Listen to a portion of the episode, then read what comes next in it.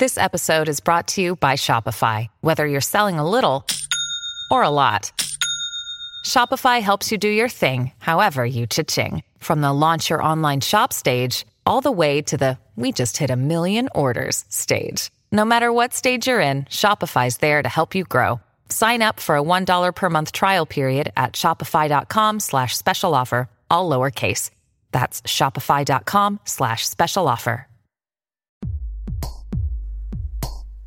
Welcome to Deconstructing the Myth, a podcast exploring reasons why those who grew up in the American evangelical church are now leaving it behind. Today, I talk with my good friend Rachel Harrold about her switch from evangelicalism to Catholicism. Rachel was not someone who was dissatisfied with evangelicalism for much of her life, and she wasn't looking to leave or to switch, but deconstruction kind of snuck up on her, and I think she shares a really unique and beautiful story with us today.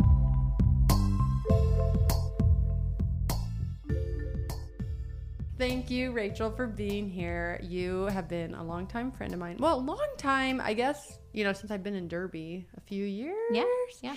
I've had some people I've known since college, but I think in this season of life, I've seen you a lot, been in a mom's group with you. You helped me do my first actual kind of podcast Yeah, yeah. back in the day, which was was only fun. a couple years ago, two, a year and a half. Year and a half was when we ended it, I think, maybe. And I remember thinking Rachel as the perfect podcast voice. so here we go. Everyone, our listeners will get to hear podcast voice perfection, in my opinion. Um, so thank you for being here. Rachel has five kiddos and a wonderful husband, and you've always been very, very devoted to God growing up and still, um, but you have switched from evangelicalism to Catholicism, and it was not an easy journey for you, I know.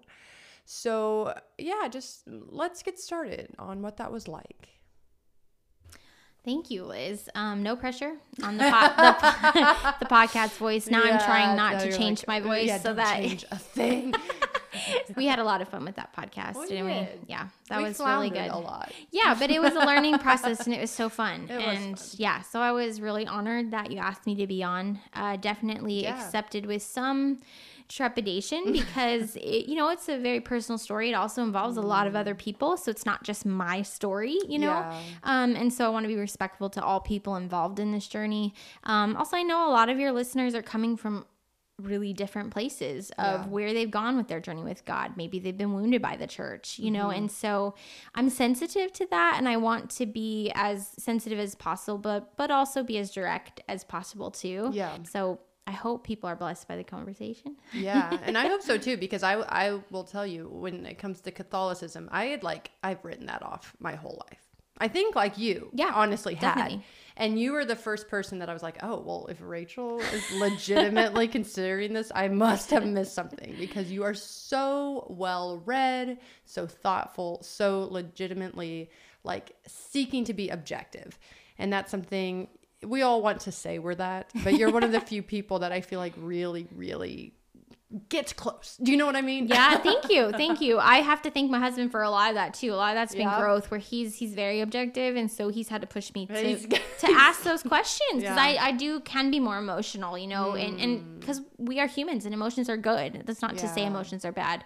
yeah But he, he he was really one of those people that made me kind of go, wait a sec, like this argument you're giving, you're kind of being really emotional. You're not really looking at any of the facts or really being logical about it. So that was also Hmm. Yeah. a very humbling process. That's what I would say. This whole process has been so humbling um, because I thought I just I thought I had figured it out. You know, obviously I had questions about things, but I I was like, okay, yeah I'm going down the right path. Yeah. I'm gonna keep pursuing God. Okay. Mm. And then to be like hit in the face with like, wait a sec, there's some big things that you missed was like, oh, it was hard okay, I have to reckon this. And and it was a reckoning. Um it was a really painful journey, one of the hardest things I've ever experienced. Um, but also one of the most profoundly spiritual experiences and i don't mean to boil it down to like a spiritual experience i know we use all these cliche terms in christianity yeah but it was truly a life changing event for me that um, affected me to my core. Okay, but you did not start Catholic. No. At all. So tell us how, uh, what your childhood faith was like, what you, you know, what it was like before. I grew up in an evangelical Protestant home. Okay. I would say um, with more Baptist traditional leanings, fundamental Baptist. Um, although the church I went to was would would be considered just non-denominational Bible church. Okay. um, and went to Christian school. Um, very thankful for my Christian worldview that was instilled in me. Um, you know, while there are certain things that might have been damaging, um, overall, when I look back at my upbringing, I don't look at it with bitterness. Um, there's things that I wish, like, oh, I wish this was presented differently or whatever, but I don't. Um, I I'm thankful for all the people that poured into my life, particularly my parents. Um, my dad passed away eight years ago. Just an incredible, humble man um, who was really probably the first person to ever teach me about like pursuing truth, but like researching. And we loved to talk about the Bible, talk about history. I mean, just it was he really was such um, an amazing man, and he could just look at you and love you for who you are. And then my mom has always been really intentional to live a life that's honoring to Christ. She's always been one to study scripture. We saw that often.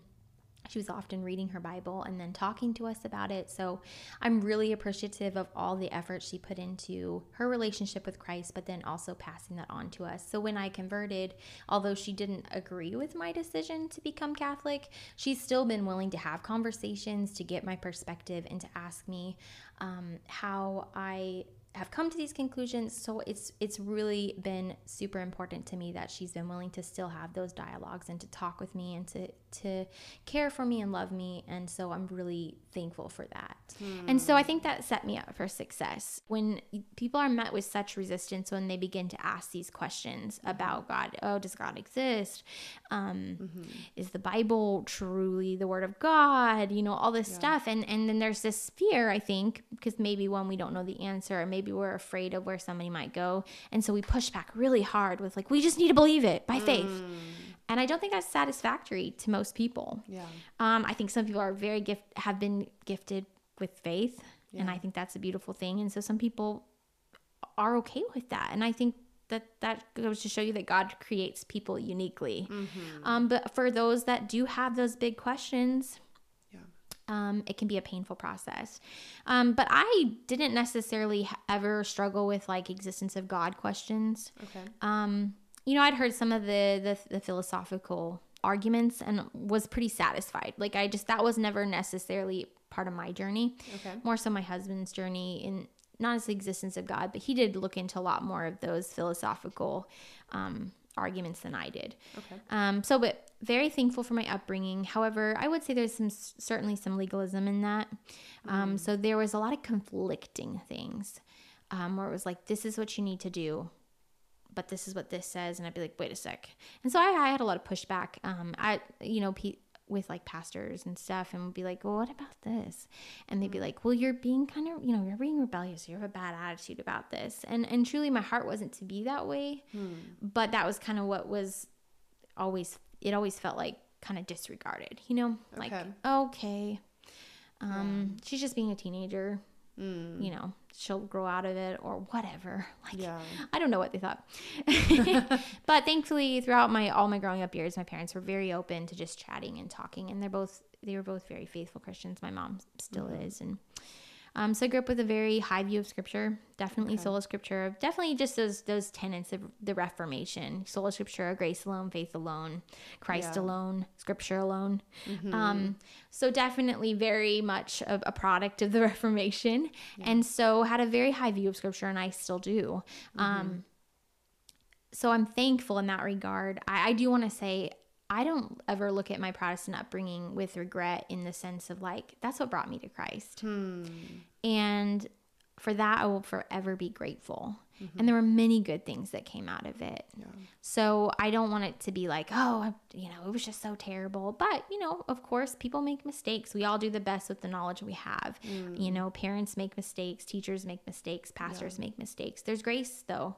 Um, and I'm thankful for that. And I've seen God's God's grace in my life Yeah. throughout this whole process. Um, so I got married to my husband 10 years ago. And prior to that, um, And we you just had an anniversary. you did 10 years this month. Yeah, it feels like a big one. Yeah. Um, we met through a mission, on a missions trip out of state, and uh, he moved up to Kansas, and we dated for three years. And during that time, talked about all the big issues. I really felt like we were on the same page theologically. Um, maybe some slight variation, but you know, he grew up in a conservative Christian home. Um, he has a different personality than me. He's a much more uh, analytical person, so he's gonna ask those questions and just like obsessively like go after things. Um, and so I think he growing up felt very um, kind of an outsider because he was always asking questions that people didn't really want to answer, or when they did, he just was like, okay, that wasn't very satisfactory. But he kind of kept kept with it, right? But I think there was even in high school, it was like, okay, come on now. Like, there's got to be more to this. So different than you? Because it sounds like you did some of that. Some of that, but I was still pretty much under the assumption, okay, it's all true. Okay. Um, So that that underlying core assumption never left. Not you, really, But not it really. Kind of for him, yeah, it was okay. like I don't, I don't know if I buy into this. Okay, Um, this okay. situation, which at the time I didn't fully understand where he was at. I don't think he fully understood. You know, Yeah, yeah. we were young. You know, we were 21 when we got married, 20 and 21. Wow. You know, so we had a lot of maturing to do even as we got married. So after we married, um, that was a little bit difficult for us. Not a little bit. It was super difficult. Our first few years of marriage were rough. Oh, man. um, he really began searching for God, but was just coming up wanting with all these questions, particularly with Christianity. Just like not necessarily with God himself, but with like, okay, I don't buy into this. I don't buy into this.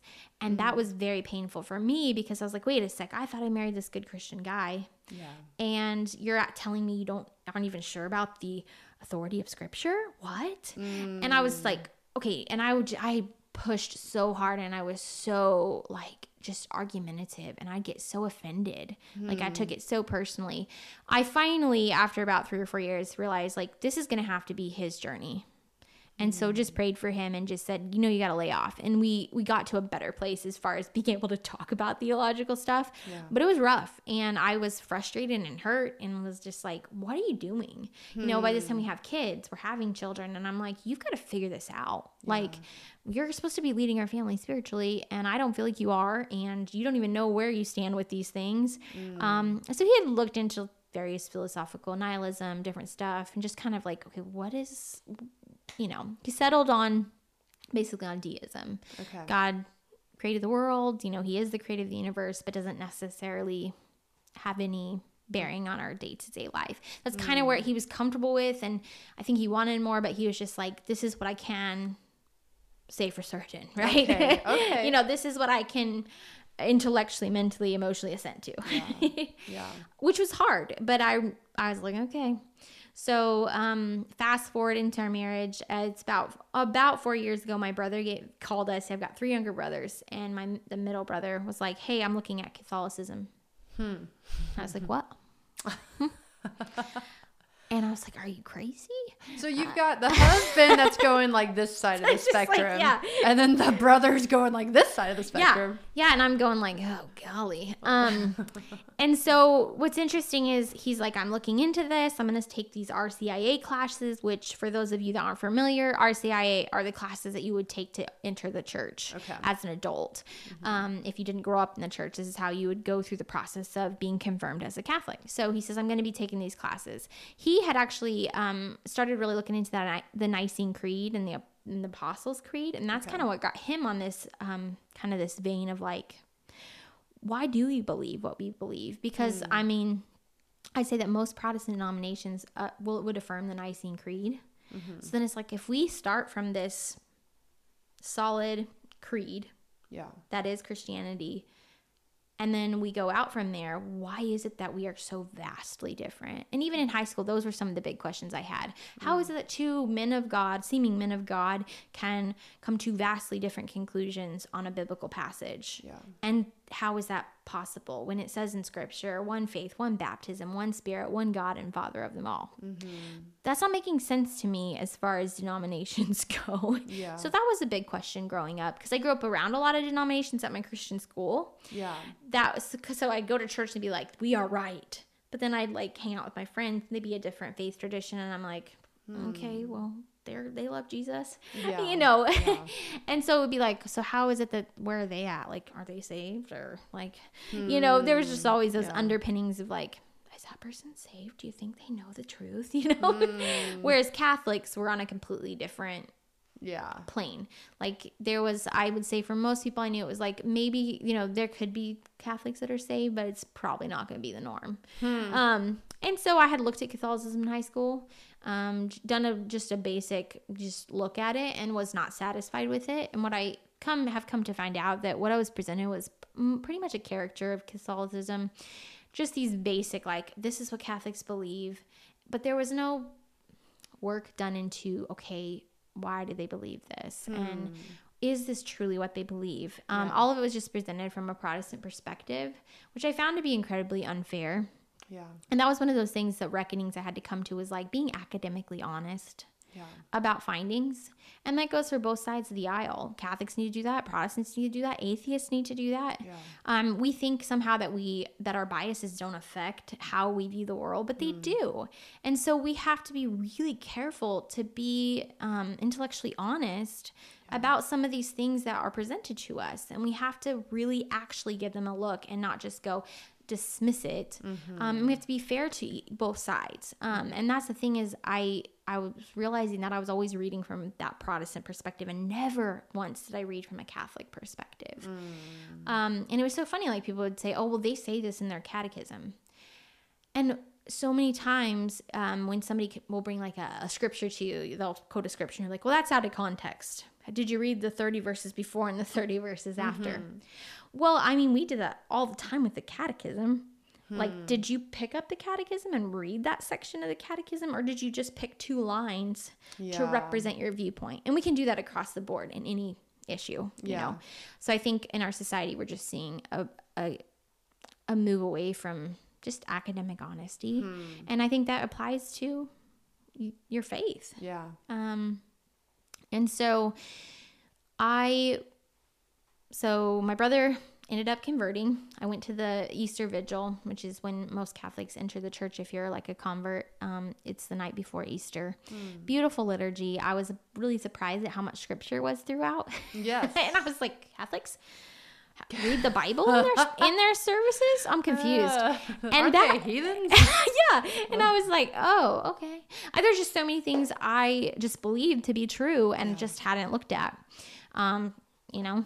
And so i was a little surprised by that. My husband then started looking into catholicism because initially he was like this is this is this will be easy. He's gonna think it's stupid. You know my brother you know he's gonna look into it move on with his life. That's kind of what we thought. And then instead, when he didn't and he's a very my my brother is um really very full of integrity when it comes to finding the truth about things. And so in that regard i was like okay if he's looking into this i should at least give it some merit. Like i should mm. trust his character yeah, that he's not just this willy-nilly person that goes off the deep end. So mm. i need to actually give it a fair shake. I didn't know what that would look like but my husband was researching on his own. He said hey i think we should go to the rcia classes at the local parish. I'm like mm. oh really? Um, he's like i feel like that's where i'm at. I feel like i've done some research. I'm finding some interesting answers but i need to just ask questions. I need to find out what they truly believe like we from the source. from the source, yeah. And thankfully, we had an awesome RCIA director. He was so knowledgeable and so willing to answer all of our questions, which, to be honest, was very refreshing. That he didn't mm. shy away from the questions. Yeah. He was like, "Oh yeah," I, I. He was like, "Why aren't you?" So, what's your? What are your issues? I'm like, "All of them." Mm. And he's like, he's like, send me. He's like, write them all down. Give them. Give me every single one of your questions. I want to answer them. Wow. And I was like, well, that's bold. Yeah. Like, how many people do you encounter that are like, give me all your questions, I'm going to answer them? Yeah. You know? Yeah. No. It's like, so that was refreshing. And that was the thing Yeah. my husband said. He's like, honestly, I'm finding answers to all the questions I've ever asked. Wow. And not all, every single question, but like he was just like blown away. He's like, there are answers out there. For me, Mm. my perspective was that um, Protestantism was correct. That I just hadn't settled, found the right answer. I believe that the answer still lied within the Protestant church. Um, mm. so when I would see issues, when I would see abuses, when I would see things, it'd be like, okay, that's human error or whatever. We just need to find a better way of doing it. You know, so mm. I was always in this like, let's improve it type thing. Like, mm. surely this isn't the answer. Like, I, I really did strongly believe like this can't be the answer, but I didn't think it was outside of Protestantism. Okay. So that was shocking to me to reckon with that. Yeah.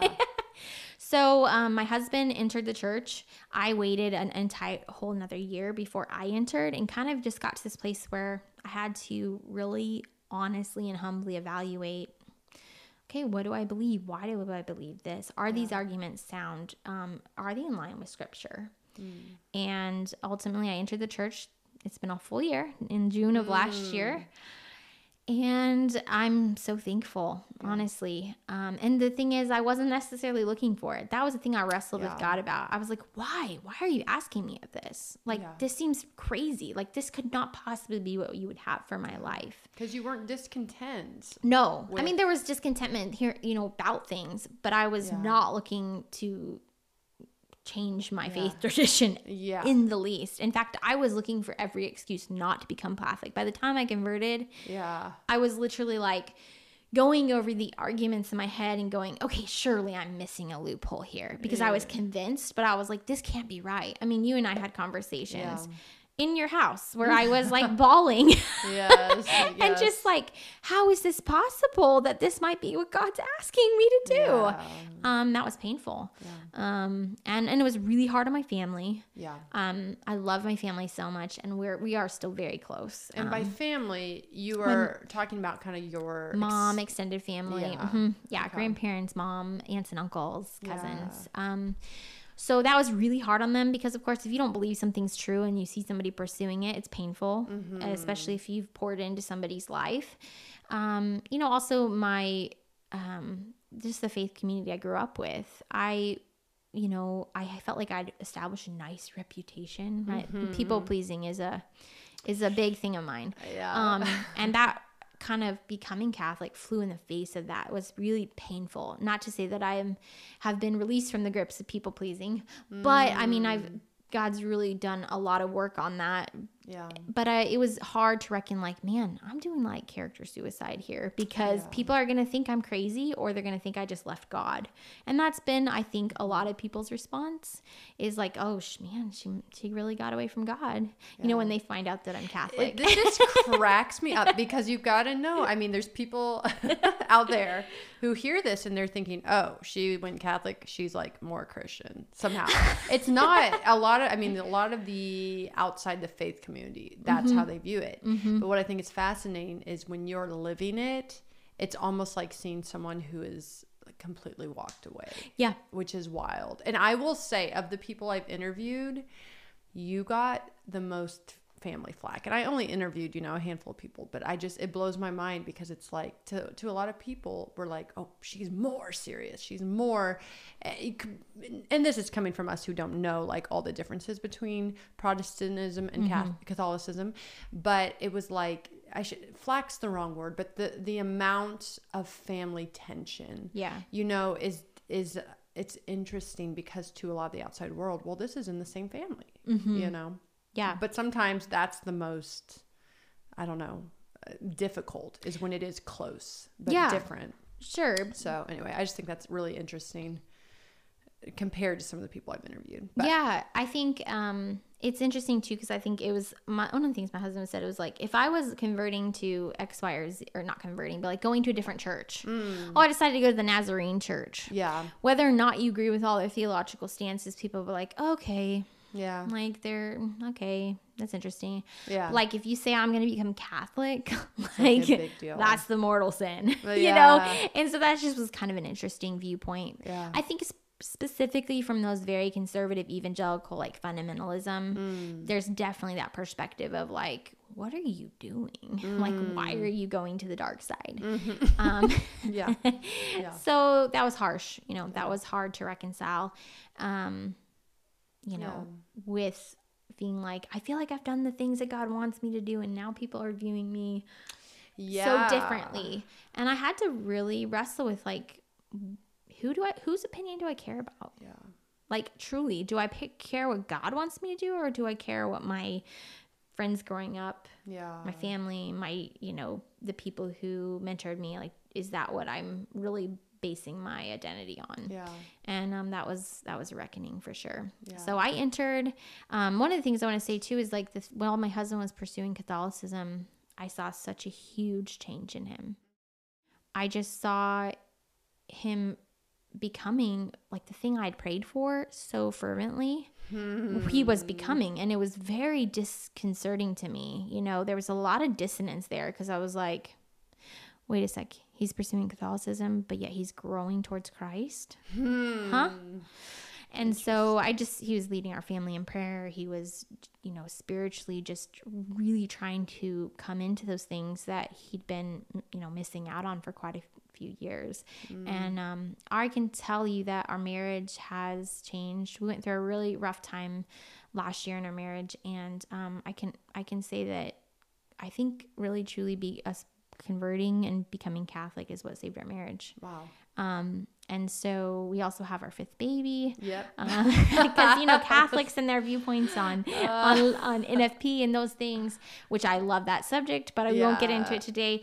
Um, but I just see so much of God's grace within that, and Him just like resting the control of like just just ripping the you know my fingers off at each thing and like hey like you have to actually let me have control of your life, Yeah. and it, that's not fun no. um, at and, all. And yeah, and i know I remember for you there were these few topics that you were just really like, I can get on board with a lot, but there's some that you were just like, I I don't know if it doesn't check out, I cannot do it. And so, could you briefly give Yeah, us yeah. just a few of the toughest um, Catholic beliefs um, I, or or doctrine? I don't know what you would call the correct tenets, whatever you would Mm-hmm, call it, that were the most troublesome for you.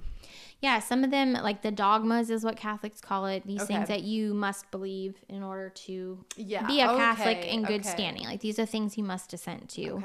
Um, uh, their thoughts on Mary. Um, I've always been told like you, they worship Mary. Well, Mm-hmm. no, they venerate her because she gave birth to Jesus, and and I Mm-hmm. could get into that. Um, salvation. Okay, what's the how does salvation truly occur? Justification by faith through grace alone.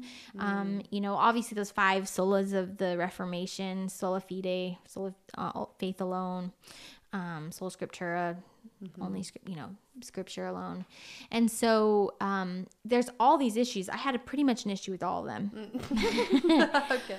but I think ultimately, for the sake of time, it, it boils down to authority. Okay.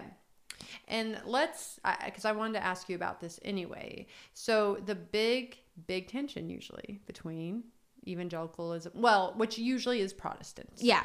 um, is the idea of sola scriptura, which is it is just me in the Bible. That is what is needed to really start hearing God's voice. Of course, they would say you need to be in community, um, but I say, of course, not Some- not some. all of them do, do actually. But I think kind of the broader view is yes, you do need to be in community so that it can be a check on you. However, the word is sufficient, and so the story goes, well, Catholics are adding to that. They're saying, no, you need to have an authority, a tradition. Well, a man, the Pope, the Pope. and you know the whole the whole office. You, I, I do not understand it as well as I should at this point because we've had uh, quite a few discussions on this.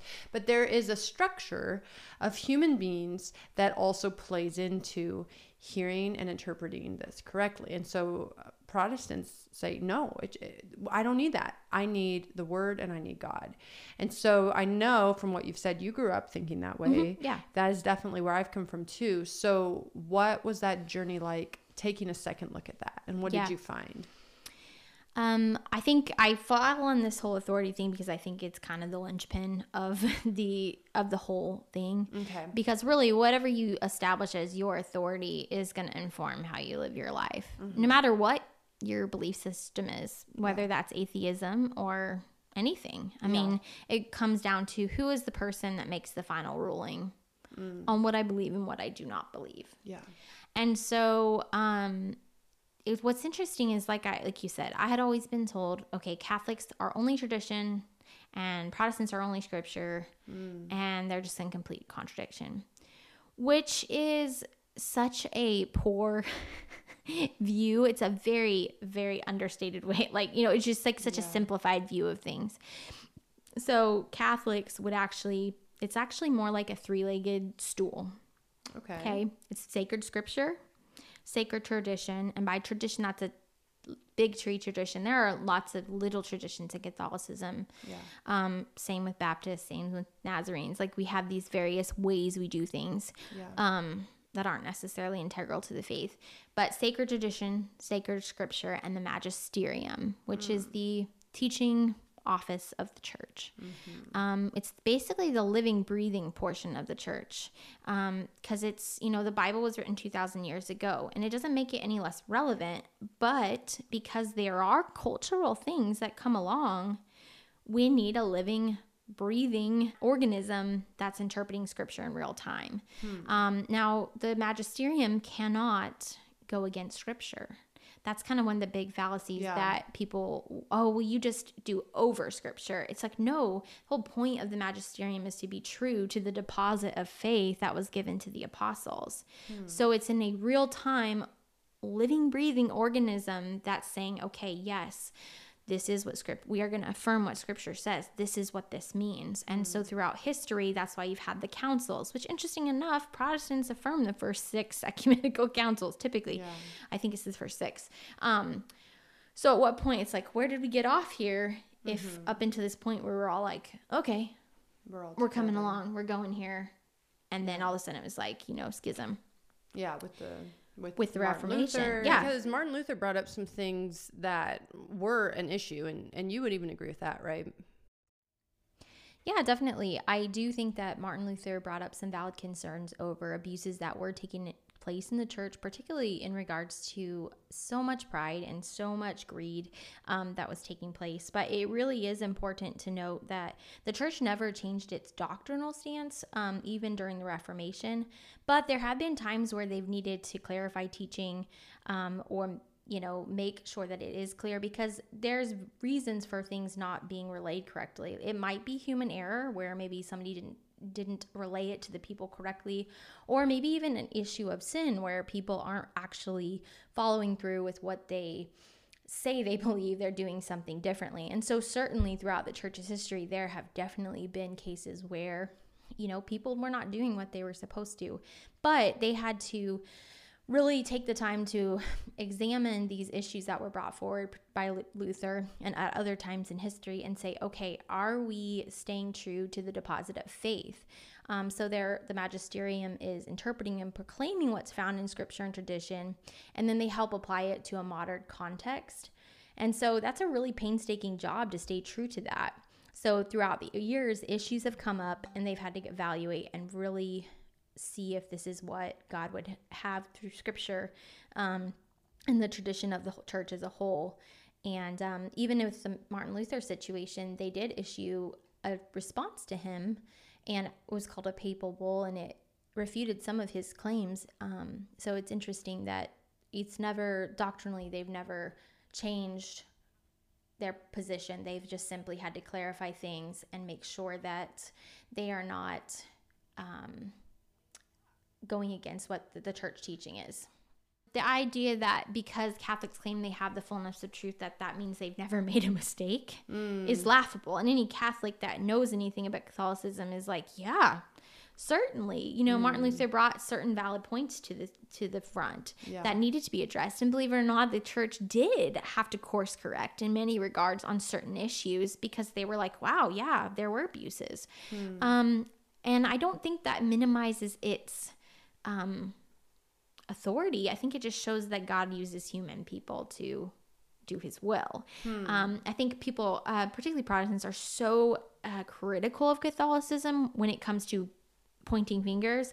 But like, I don't see that type of criticism the on way. the other way. Hmm. And I think that's where it comes down to too is like be be honest, be hmm. academically honest, and stop being lazy. um, for in all honesty, like if you're just gonna get your information from a 60 second TikTok, mm. I mean, truly, Yeah. I actually don't really care what you have to say. Truly, I mm. mean, beyond if that's all you've done and go, I read that, I heard this. Okay, where'd you hear that? Mm. Okay, did you look into that? Like, take some time to actually uh, examine the argument and and give it a fair thought because I think that's so unfair to mm-hmm. try to sum up somebody's position in 60 seconds. Yeah. So that's just my thing on academic honesty. And that goes for any side. If you've been emotionally hurt, Yeah. I would acknowledge there is real abuse that happens in the church, Protestant, Catholic. I'm well aware of all the scandals in the Catholic Yeah. Church. I'm sure that's brought up quite often. yeah. Um, there is abuse that happens spiritual abuse, physical abuse, sexual abuse, emotional abuse. Yeah. Um, so I'm not um, not trying to be compassionate towards true emotional and and wounds that have taken place, heart mm-hmm. wounds that have taken place in people's lives because of people who claim to love Jesus, mm-hmm. or maybe people that do love Jesus but that are human beings that make mistakes. Yeah. Um, so I I understand that there are wounds. I've I've got some, you know, mm-hmm. but I would encourage people instead of thinking from such an emotional standpoint to actually take a look at okay, what's what's being presented here. Um, I guess from as a Catholic, I want to say, hey, for all of you that have left evangelicalism and completely said adios, God, I want to be like, hey, actually, there's a, an alternative out there. That That's not pl- what shameless you plug here. Yeah. So I would just encourage people like give it a look. You know, at least consider it. Um, Yeah. it's it's not going to hurt to look at it, is it? I mean, if you're really afraid to look at it, then I think that should give you some Yeah. some pause. Like if if that's the reason that we're not going to look at something is because we're afraid of what we'll find. Yeah. I don't want to be in that place. yeah and i've heard uh, some people i've been talking to have mentioned you know that they're burnout on the whole idea of anything institutionalized when it comes to god burnout worn out you know and uh, so this is not a question we really prepped but you experienced burnout. I know. I watched it. Burned burned out. And yet for you i don't think there came a point of like i need to stop. I need to leave an organization or leave the the church. I mean you switched churches mm-hmm. but i don't remember you ever stopping going. No, do you think that there's a point where that's needed or necessary? This is very off the cuff question. Or do you hmm. think hmm. not necessarily because i've been talking to people that are like i don't know if god's real or not. I'm going to sort that out but right now i just need to not be part of anything mm-hmm. sorry this is so random. no, no, that's a great question. Um, I don't know. This is just the off the cuff answer, so I'm not like Perfect. I We'll haven't right. I haven't necessarily thought about this, so so please take it with a grain of salt. You know, um, I think there's a certain degree of sometimes people do need just like um, separation from certain things. I, I do know people who, when they've gone through those things, like maybe they did take a step down from the particular ministry they were a part of because they just felt like they, you know, they, they weren't being authentic, you know, like because they had so many questions. Um, I think it's a lot of it's personality. I think it depends on like who are the people that are surrounding you too. Like you may be in, honestly, you may be in a toxic situation yeah you know so I, I acknowledge that i think there's a danger though too um because if we were if we just go on the premise not everybody believes this but like if we do say okay say god really does exist and say god did establish a church. Mm-hmm. I'm not saying e- what that church is at this point but like let's say god did do that. Okay. Then I see that as a danger for people just completely be like, I'm checking out or I just need a mm. break. Because it's like, if God is still working through a church, like, I feel like you're really isolating yourself. And if you mm-hmm. already have these emotional wounds from these things, then I don't know how isolating yourself further is going to help to hmm. do those things. But I mean, only you can decide too. Like, are you in toxic? Do you have toxic mm-hmm. leadership? yeah You know, and that's that's the thing that I love about like Catholicism is while there have been some poor popes, terrible mm-hmm. popes, and there's been terrible priests, um, you know, terrible Catholics. yeah As a whole, they have held to this. It's been consistent throughout as far as the dogmas that they hold. And so when it comes to these issues, it's like, okay, I don't need to throw out everything. Like I just need to see okay, where is sin coming in? Where is human error coming in? And I don't have to, because I think the next inclination of a Protestant, maybe when they're going through these really big faith crises, well, I just need to find a different denomination. Mm-hmm. Yeah. And you can just go hop around denominations all your life and never be satisfied. Yeah. I mean, if we're being honest. Yeah. Because every time there'll be a different question. And honestly, the thing that I see is you just come to this uber focused, like little sect, microcosm of Christianity that you've now settled on. And I just don't think that's healthy. Mm. I mean, because then it just becomes up to you. How did I interpret the Bible? And I understand there's questions of, okay, textual criticism, different things. What are your hermeneutics? Things like this. There are certain sound ways of interpreting scripture and unsound ways of interpreting scripture. But even even in that, even like with systematic theology type stuff, there's still these questions. Um, I'm trying to think where I'm getting with this. I am sympathetic to the idea that someone might need to take a break from things. Um, I just do think it can be. My thing would be continue to pursue truth. Um, if you believe that something is good, like if you believe going to church is good, keep going. Like it may mean that you need to look at a different church. You know, you may need to to to take some put some distance between that, but keep pursuing the truth. Um, and researching and um, just keeping in a prayer life even Yeah. you know like asking god to just keep you humble and i mean like actually be actively in communion with god Okay. um, and i know some people may be at the point where they're like god isn't even real so yeah. why would i you know have this this Yeah. imaginary conversation with an imaginary Yeah. person so i i'm everybody's in very different Yeah, situations But I do mean I, I do mean people who still believe there's a Yeah. God, because I I feel like there's this shift away from any sort of institutional thing. yeah i think so And um, Catholicism is interesting because it has.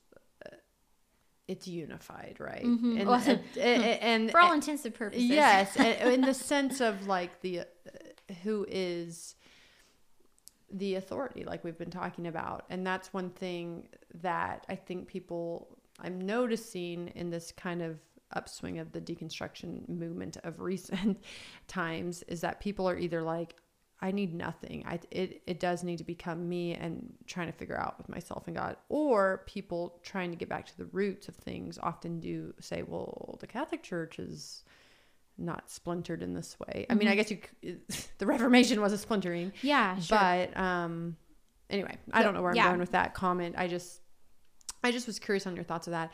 I do have another question um as well that just came to me. so I'm just throwing them at you. you gave me an outline and now you're going off I am outline. going off the outline. It's okay. This is true. I love it. This is true. But I'm sure you have questioned this before. Um, a lot of people will say, okay, you know, I can get on board with the authority and and that however there are too many non-essential things that you do have to accept in order to be part of the church i've heard that Mm-hmm. assertion um, and I, I you'll have to correct me i believe some of them are uh, saying things about Mary Uh-huh. and um, certain things like that. That's really the only one that comes to mind right now. But I'm, I think that there's others. And people would say, well, these are non essential, but you say, I have to believe them to be part of the church. Mm-hmm. Do you have any thoughts on that? I mean, I think a lot of that is coming from a Protestant perspective. So in some ways, you have to retrain your brain to not think in such a Protestant way. Okay. Um, I do think Protestants um, tend to kind of set themselves up as the ultimate authority. Basically, they would say it's scripture, and I do think that Hmm. Yeah. people want to it scripture to be. I'm not saying people are trying to make themselves their own god necessarily, but I think, unfortunately, more and more what you see is you're the authority. Because it's not you have scripture. to interpret it. Yeah. There's no way to to apply the Bible to your life without interpretation. Yeah. So it becomes the church of Rachel, the church of Liz. And it's like, I find a huge danger in that Interesting. because we live in a postmodern society. And I do see a lot of Marxist underpinnings in the way in which we approach faith. Um, obviously Interesting. I sorry, that's a huge can of worms. yeah. But honestly, like Marxism at its core is okay, we're gonna resist the aristocracy, aristocracy. Mm-hmm. No, I don't know that What word. word I'm going for? we're gonna resist that, Yeah. And we're gonna power to the people, right? Type mm-hmm. thing. and it's like you're it's all like this whole okay self self actualization that's humanism really but these mm. marxist ideology i really do think has been has played a huge role in deconstructionism and while i think people initially go oh i was wounded Yeah. there's a lot of bad things with the church i can't be a part of this i'm gonna just forgo this or maybe they have some type of spirituality. Um because deep down they do feel like there's a god but they're still like i don't i can't reckon any of these Yeah. these these institutionalized things. I don't think they realize how much their theology is being swayed by the humanistic ideology of our day.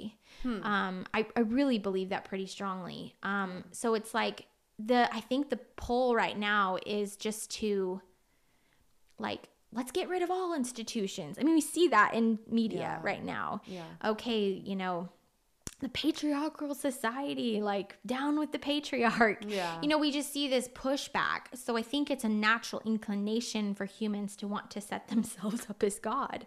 Um, hmm. that's what satan did in the garden you know from the beginning. Hmm. He said did god really say? Hmm. You know and so i think it's part of our human nature to go man i like the idea that i can be my own authority sure this is great. This is perfect. I mean Mas- Ma- maslow's hier- hierarchy of needs. Okay that what's the pinnacle?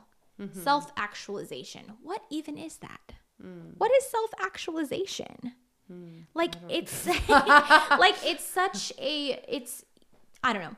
In my personal opinion i think that we have not given especially evangelicalism has not given a close enough look at how are the ideologies of our time influencing young people and maybe not so young people mm-hmm.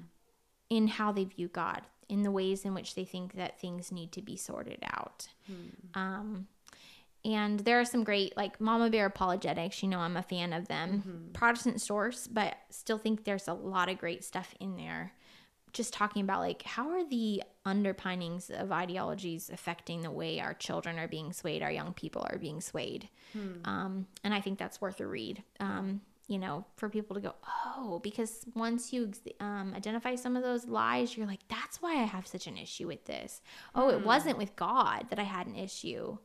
It was with this really crappy theology that was maybe even fed to me as christian or something. Yeah. you know and so i think people need to take a really deep look intellectually um, and that's not to say that faith is not a very big part of that Yeah. like i'm not i'm not elevating intellect above faith Yeah. at all i don't want people to get that but i do think we have to um, do some hard work Mm-hmm. um, i see a lot of laziness in our society i mean truly Mm-hmm.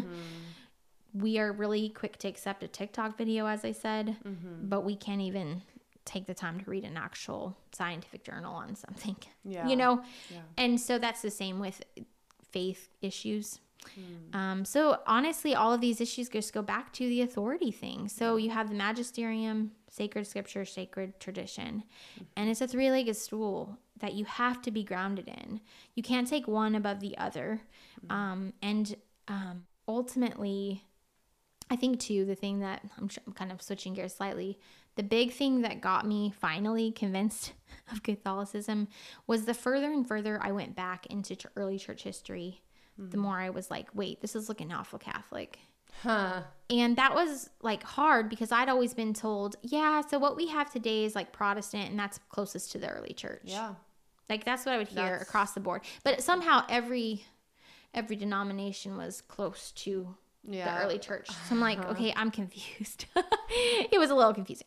Yeah. But the more and more I read the early church fathers, and when I say early church, I mean we're talking first, second, third centuries. Mm-hmm. I was like, whoa, wait a sec. Like they're saying some stuff that I'm I really have to take a look at. Mm. And so um even like scripture, which I think all of it kind of rises and falls on sola scriptura scripture. Protestants may be very, very critical of, okay, well, how did you get to the papacy, which is like the Pope, the mm-hmm. hierarchy of the Catholic Church? How did you get to that? I don't see evidence for that in the first few centuries, which mm-hmm. we can have that conversation. I'm happy to have the conversation.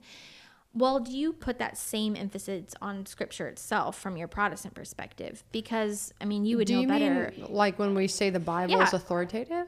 Or Yeah, what wait, do you are mean by saying? that? Because like the New Testament wasn't formally canonized until the councils of Hippo in 393 and the councils of Carthage in 397. Hmm. yeah, that's We're talking the first several hundred years. Yeah, We didn't even have not to say that they didn't already have some agreement on things. I'm not saying it was like they were just floundering with no scripture. Mm-hmm. But it was the bishops that hmm. were, you know, shepherding these people. And they were holding fast to the, the things that the apostles gave them. In hmm. Second Thessalonians, it says, Hold fast to the things that I have taught you, both in written and spoken word. Hmm. So that was a big verse for me that I was like, wait a sec, it, why are they talking about spoken things? So clearly that would indicate that there are things that the apostles spoke verbally, hmm. orally, oral tradition that were being upheld. So until like the scripture was fully canonized, what was the church doing? So it's very, I think there just needs to be the same amount of scrutiny from both sides. Mm. Whatever position you end up on, that's between you and God. Mm-hmm. But like to go to have such this uber scrutiny on like the papacy and all these things yeah, and say like, well, how did you get your authority? I would ask, how do you have your authority? yeah. You know, And it's easy for people to say, "Oh, it's well, my authority is the Bible," like you've kind of said. Yeah. But the, I think that I just want to emphasize. I do think it's important to say, like we've said, you cannot read that without a lens. Mm-hmm. You cannot. And I just that's something that I really I don't know. We think we can read that objectively, and we can't. And so it sounds like Catholics are saying we have decided this lens, and we are very carefully picking who is in the lens to a degree. Is that correct? Like, Yeah. Um, are we staying true to the deposit of faith? Are we reading, are the, the, the dogmas, the doctrines that we are affirming, are they, do they uh, meet the standards of the, the faith as a whole, the scripture as a whole? Um, I, all Catholic dogmas are grounded in scripture, either explicitly or implicitly.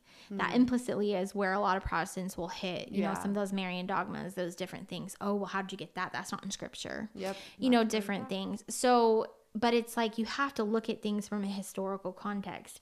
And people i've i've encountered people who are like well i don't care about history. I just care about scripture i'm like uh, that's that's dangerous Yeah. i think it, it church history is a very important thing yeah, to look at.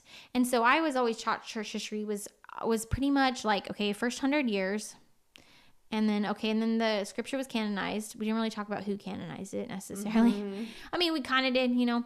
And then come 1500 with Martin Luther, Calvin, all these people, there was the Reformation, 95 95 thesis, you know. There was really no um deep dive into like okay, early church fathers, Augustine, um, Ignatius, these different Polycarp, these different people. What did they believe? What were their writings? Clement of Rome. What are they writing in the first, second, third centuries and on about the faith? And I just got to the point where I was like, this is too convincing to ignore.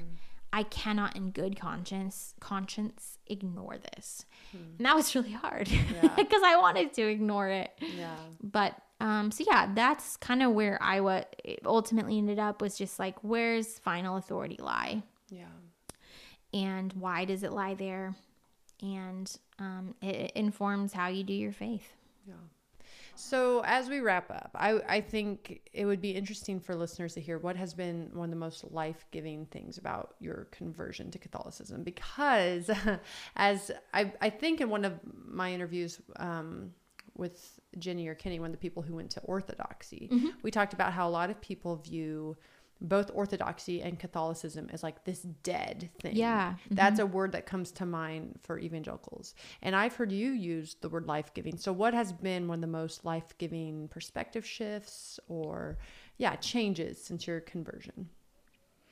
um so it's hard to you know boil it down to one thing because it really has just been so profoundly beautiful um one of the biggest things is this sense that Catholic, the Catholic faith pervades all areas of life. Um, there was often a struggle growing up, or especially into my adult life, of like, okay, I do my Christian faith, I go to church, I'm in ministry, and all beautiful and good things. But there was like this disconnect from my actual, sometimes day to day, nitty gritty physical life. And it was like, okay, I, I'm feeling disconnected here. Yeah. yeah, I know what I want. I know I want to be um, in Christ, and I know I want to be in fellowship with the body but I'm just feeling like in my day to day personal life, I'm just, I'm struggling with that. And, yeah. and there were times that were, you know, more connected to God than not. I'm not mm-hmm. saying I was always just floundering. Um, I think what's interesting about Catholicism, because I do believe it's the answer, of course, I'm not mm-hmm. making bones about that. Yeah, yeah. I obviously pursued it because I believe it to be true, is that it, it has the faith, has all we need for life. I mm. We're talking questions about gender and abortion and all these issues, mm-hmm. we can address those issues. I think growing up in Protestantism, there were certain issues related to human sexuality that it was just kind of a hard stop at, like, well, why is this wrong? Well, the Bible says. Mm. Okay, that's great. And I, I agree with that statement. But, like, can you give me more than that? Because we are in a situation in the, the world mm-hmm. where authority of scripture is not a given any longer. Yeah. Honestly, 20, 30 years ago, I could walk up and do door to door evangelism, and you could say, Hey, would you like to take a look at the Bible and what it says about this? And people like, Yeah, sure. Oh, I didn't know the Bible said that because mm. there was a mm. certain underlying idea that the Bible had authority. Mm-hmm. We do not live in that culture any longer. So then to say something is wrong based on the Bible, Mm-hmm. Most people aren't going to accept that. Yeah. So it's not to say that the Bible isn't still sufficient. It's just you're going to have to really think like theologically about why do we believe that we are created in the image of God and that sexu- human sexuality matters. Mm. It has to be more than just a verse that I throw out there because we're dealing with real life living people who are dealing with real life issues that yeah. matter. And so these quick easy answers of well but the bible says mm-hmm. is like okay but what so that's the beauty of 2000 years of tradition and people say it evangelicals say it in such a nasty way oh yeah. tradition of men yeah yeah and you're like why is that so bad the mm. beautiful tradition of the Catholic faith is you've got 2,000 years of doctrine mm. that you can fall back on. And you can be like, okay, the natural law lines up with this. When we're getting into these issues of theology of the body, which is the Catholic um, document or the way in which you would talk about how we view human sexuality. You're talking about 2,000 years of people going over this, thinking about this, developing this, you know, mm. like and grounding it in scripture so integrally. So like for me it just like opened up such a huge world that was like, wow, every single issue I actually can fall back on the Bible. But there's also this tradition that just bolsters me. The saints, the different mm. things come behind me and say, yeah, what you believe is true. Mm. But this is why. And I can actually a new you know i can actually articulate that to someone who doesn't put authority in scripture hmm. you know what i mean like i can actually have a conversation with somebody who's like i don't care about the bible okay let's talk about natural law mm. let's talk about uh, science. Let's talk about these things. And this is why God has ordered society as such. Hmm. Um, and so it's just such a like refreshing thing. Now, it doesn't mean that I'm not scared to death of what our world is and raising my children in a hmm. fallen world. Sure, there's a lot of questions that still need to be addressed and we need to do the work. And it's not going to be easy. And I think we live in a dark place. I'm not looking at this through rose colored glasses. Mm-hmm. However, it just has given me such hope that there's an answer. Mm-hmm. And we can keep falling back on it. We can keep loving people. Um, it's just so relational, I think. Mm-hmm. And I don't say that I mean, loving someone does not always mean you don't call them out on sin. Mm. You know, um, loving a lot of the things they talk about, you'll hear this throughout the Catholic Church. Loving is willing the good of another. Hmm. And when we will the good of another, that means you are going to speak up when they're involved in something that is sin. Hmm. Because it's not loving somebody to tolerate their behavior. Mm. Um, I think we erroneously equate tolerance with love. Hmm. Tolerance just means you tolerate what someone is doing. It doesn't mean you love them. Because if mm. you believe something is wrong and you don't tell them, how is that love? Mm. That's not love. You would not tell your kids, yeah, it's okay to play in the street. I'm going to tolerate you playing in the street, in the busy street. Yeah. I tolerate that. That's not mm-hmm. love. Your, your child's going to get hit by a car. Yeah. And so I think we've, uh, society has just devolved in many regards in, when, when it comes to ideology that we think now, okay, I have to be accepting of every person's belief system hmm. because that's the best way to love people. And it's like, no, that means there are hard, there are still natural law, there are still truths written on our hearts hmm. that have to be addressed. And so, trying to wrap it up, the thing that I was so beautiful surprised by, um, one of the books that I read was "Evangelical is Not Enough." You've heard me, you've heard me spout this book, um, written by Thomas Howard. Um, I read that the day that I finished that book. I actually wrote in my journal, okay, I'm going to become Catholic. Uh, this is a very long process. Um, but it's just this idea of reuni- reunification of the physical and the spiritual. Um, in some ways, I see Protestantism as slightly Gnostic. Okay. Yeah. in the sense that, um, you know, if you look at the Gnostics, that was one of the very first, you know, uh, heresies that Yeah. the church was fighting in the New Testament. We see Paul addressing these things, you know. Um, Which is the idea, right? That Yeah. the the physical is evil. Is evil, yeah. yeah. Okay. So, while I wouldn't say it's full blown Gnosticism, I sometimes mm-hmm. see this idea that we've gotten so everything so spiritual that that physical connection has been lost. Hmm. Whereas in Catholicism, we believe in the Eucharist, we do believe in the real presence of Christ. We, you know, the Catholics cross themselves, they genuflect, which means go down to their knee when they enter a pew out of reverence for Christ. Hmm. Um, you know, we do these very physical things pray a rosary. People are like, oh, those are the mumblings of the, as the scripture says, of the pagans. I mean, we can get into that, but um, it's like these are all very physically grounding things that reunite the physical with the spiritual. And if we think about this from a spiritual, from a biblical perspective, the incarnation is just that. It is the God of this universe coming down in flesh, and He lived as we lived Yeah. in the creation story, it's like, and God saw that it was good. So if God mm. created the physical world good, why then are we divorcing our physical bodies from our spiritual bodies? Hmm. Marriage is a physical and spiritual covenant union. Yeah. And we cannot we can't lose sight of that. Why do you think divorce is on the rise? All these things fly in the face of quote unquote biblical worldviews. Mm-hmm. Because we've divorced our physical bodies, the reality of our physical bodies, with the spiritual truths that God created those physical bodies, hmm. that we are made in the image of God. So our sexuality matters, hmm. our marriages matter, our fertility matters. These things matter. Hmm. And for me, that was has been the most beautiful thing to feel like I've I've come home. I've um just grounded myself in like I can face the storms of this world and know that I have an answer and that God's not changing. It doesn't mean I have every answer, nor does the church rule on everything. There are many mysteries of the church. And I think that's good. I mean, um, one of the saints said something like, a God that you can understand is no God at all. so I don't necessarily expect every answer. Um, but I am thankful for this beautiful deposit of faith that was given to the apostles that has been handed down through the church and is able to inform our daily lives today and it affects us and it actually changes lives. And so for me, that's the biggest thing is just feeling like I'm home and um, that it's just so beautiful. And there's just so much more to explore and there's so much more.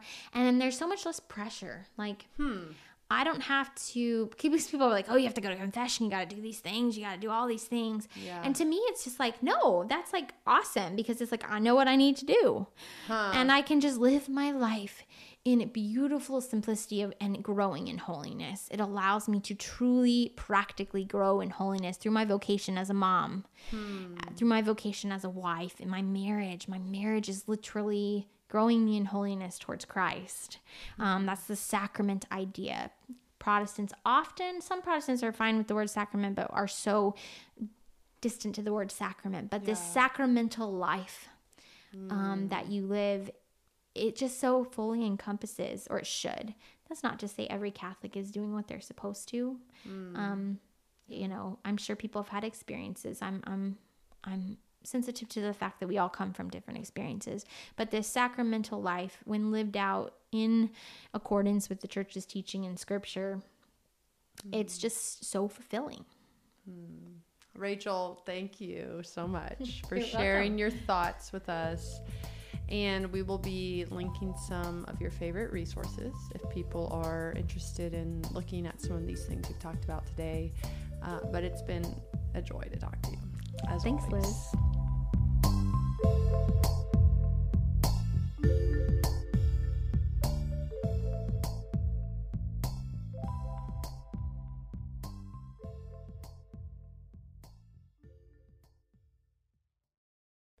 If this episode was meaningful to you, please consider supporting the show at patreon.com slash deconstructing the myth so that episodes like today's keep coming.